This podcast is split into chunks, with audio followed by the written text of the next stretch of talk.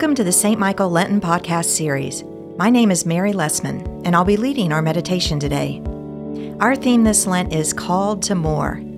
This Lent, find guidance and hope in the example of Christ as we are led toward the ultimate hope of the resurrection. The Lord is full of compassion and mercy.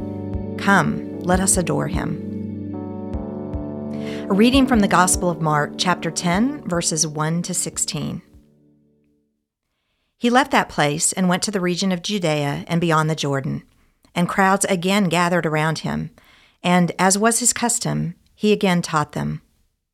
Some Pharisees came, and to test him, they asked, Is it lawful for a man to divorce his wife? He answered them, What did Moses command you? They said, Moses allowed a man to write a certificate of dismissal and to divorce her. But Jesus said to them, Because of your hardness of heart, he wrote this commandment for you. But from the beginning of creation, God has made them male and female. For this reason, a man shall leave his father and mother and be joined to his wife, and the two shall become one flesh. So they are no longer two, but one flesh. Therefore, what God has joined together, let no one separate. Then in the house, the disciples asked him again about this matter. He said to them, Whoever divorces his wife and marries another commits adultery against her. And if she divorces her husband and marries another, she commits adultery. People were bringing little children to him in order that he might touch them, and the disciples spoke sternly to them. But when Jesus saw this, he was indignant and said to them, Let the little children come to me. Do not stop them, for it is to such as these that the kingdom of God belongs.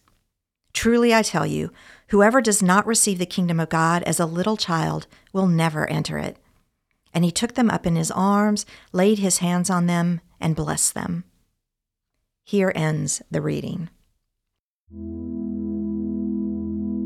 Mark's account of Jesus' teaching on divorce is what we call in the biz a hard teaching. Each time this passage is read, many of us cringe, either feeling assaulted by it directly or worrying that others do.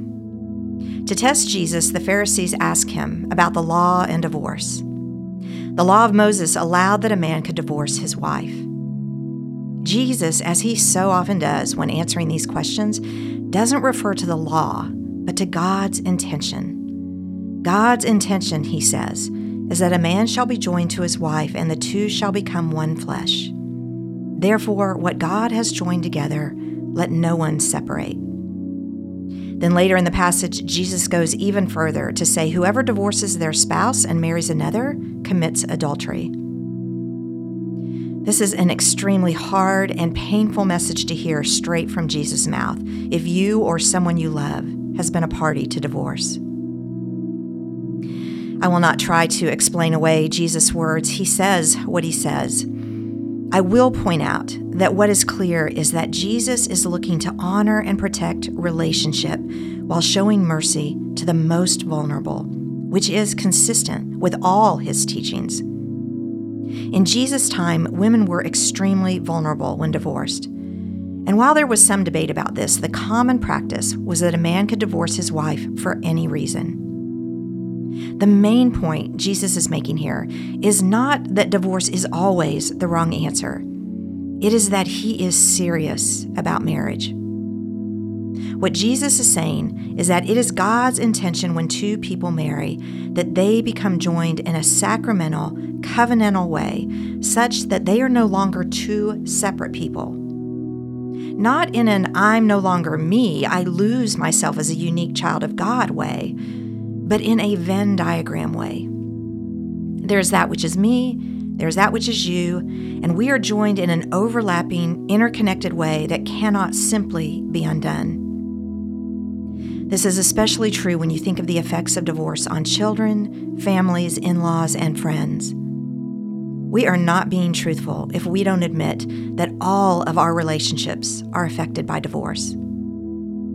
And so, whether we're talking about counseling or increased compromise or a willingness to be more present and engaged, our marriages are worth fighting for. In an environment where the commitment of marriage can be taken too lightly, where the desire to maintain an unfettered self limits our ability to submit ourselves to a spouse, where we have been told that we can free ourselves of the commitment of marriage when it no longer feels fun or a better offer comes along. It is good to be reminded of the seriousness of the covenantal sacrament of marriage.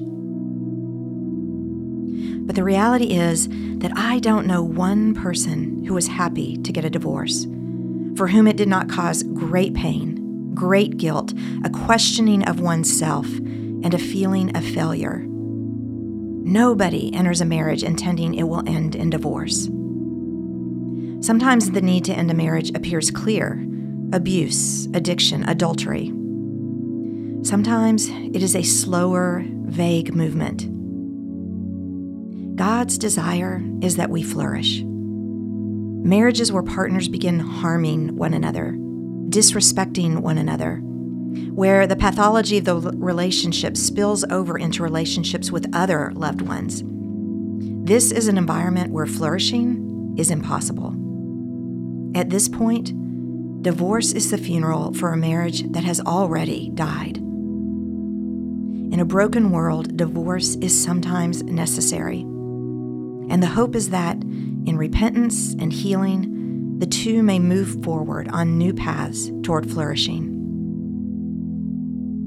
This is a hard teaching for us to hear, but God respects us enough to hold up His ideal for our relationships, even as He knows that we will struggle and fail to live into this ideal.